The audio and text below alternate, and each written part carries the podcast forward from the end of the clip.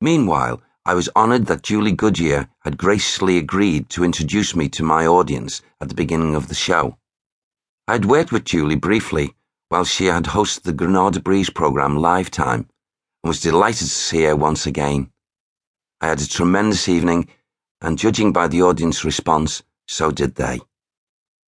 Many people think that a demonstration of mediumship is all doom and gloom, with an atmosphere of misery and sadness.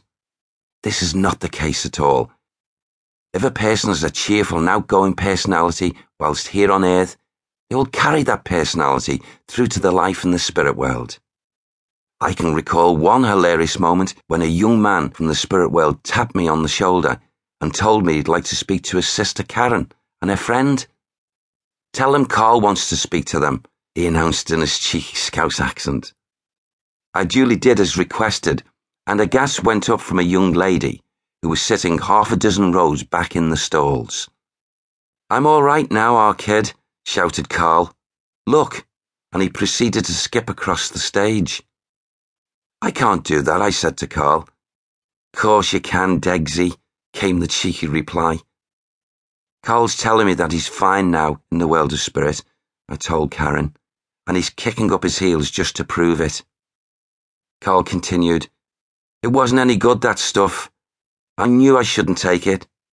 But it got hold of me, and I just carried on. Didn't think it'd see the end of me, though. But guess what? I'm not skint over here. You don't need money. With that, he turned out his pockets, and I don't have to keep looking over my shoulder. He burst into peals of laughter and ran across the stage, warily looking over his shoulder. I don't need to keep an eye out for the roses over here. I looked out to Karen in the audience and wondered how on earth I was going to pass that message over. Oh well, go for broke, I thought, and repeated exactly what Carl had told me, giving a demonstration of the turned out pockets and the hasty scuttling across the stage whilst looking over my shoulder. Karen and her friend were beside themselves with laughter, together with the rest of the audience. That's our Carl, Karen said. He was always getting into trouble and had to keep on his toes. Carl's message continued. Seriously though, kid, I'm okay over here. And guess what? I've met old Uncle Jimmy. He showed me the ropes.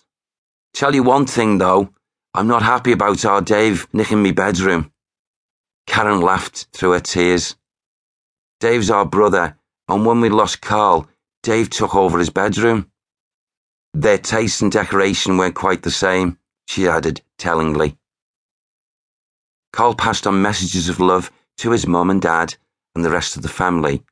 He finished up on a light note by telling his sister that the medium she'd been to see just after his passing had not been able to make contact with him. Because she was no good, that's why, he scoffed. Next time you want to speak to me, go to someone who can do the biz. The grand finale of the ISPR team's visit to the UK was a visit to Belgrave Hall in Leicestershire.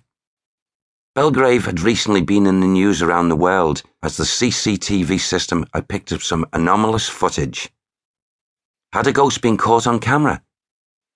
It was planned that the team would arrive at midnight. Dr. Montz asked each member of the team to enter the hall individually so that he could compare findings.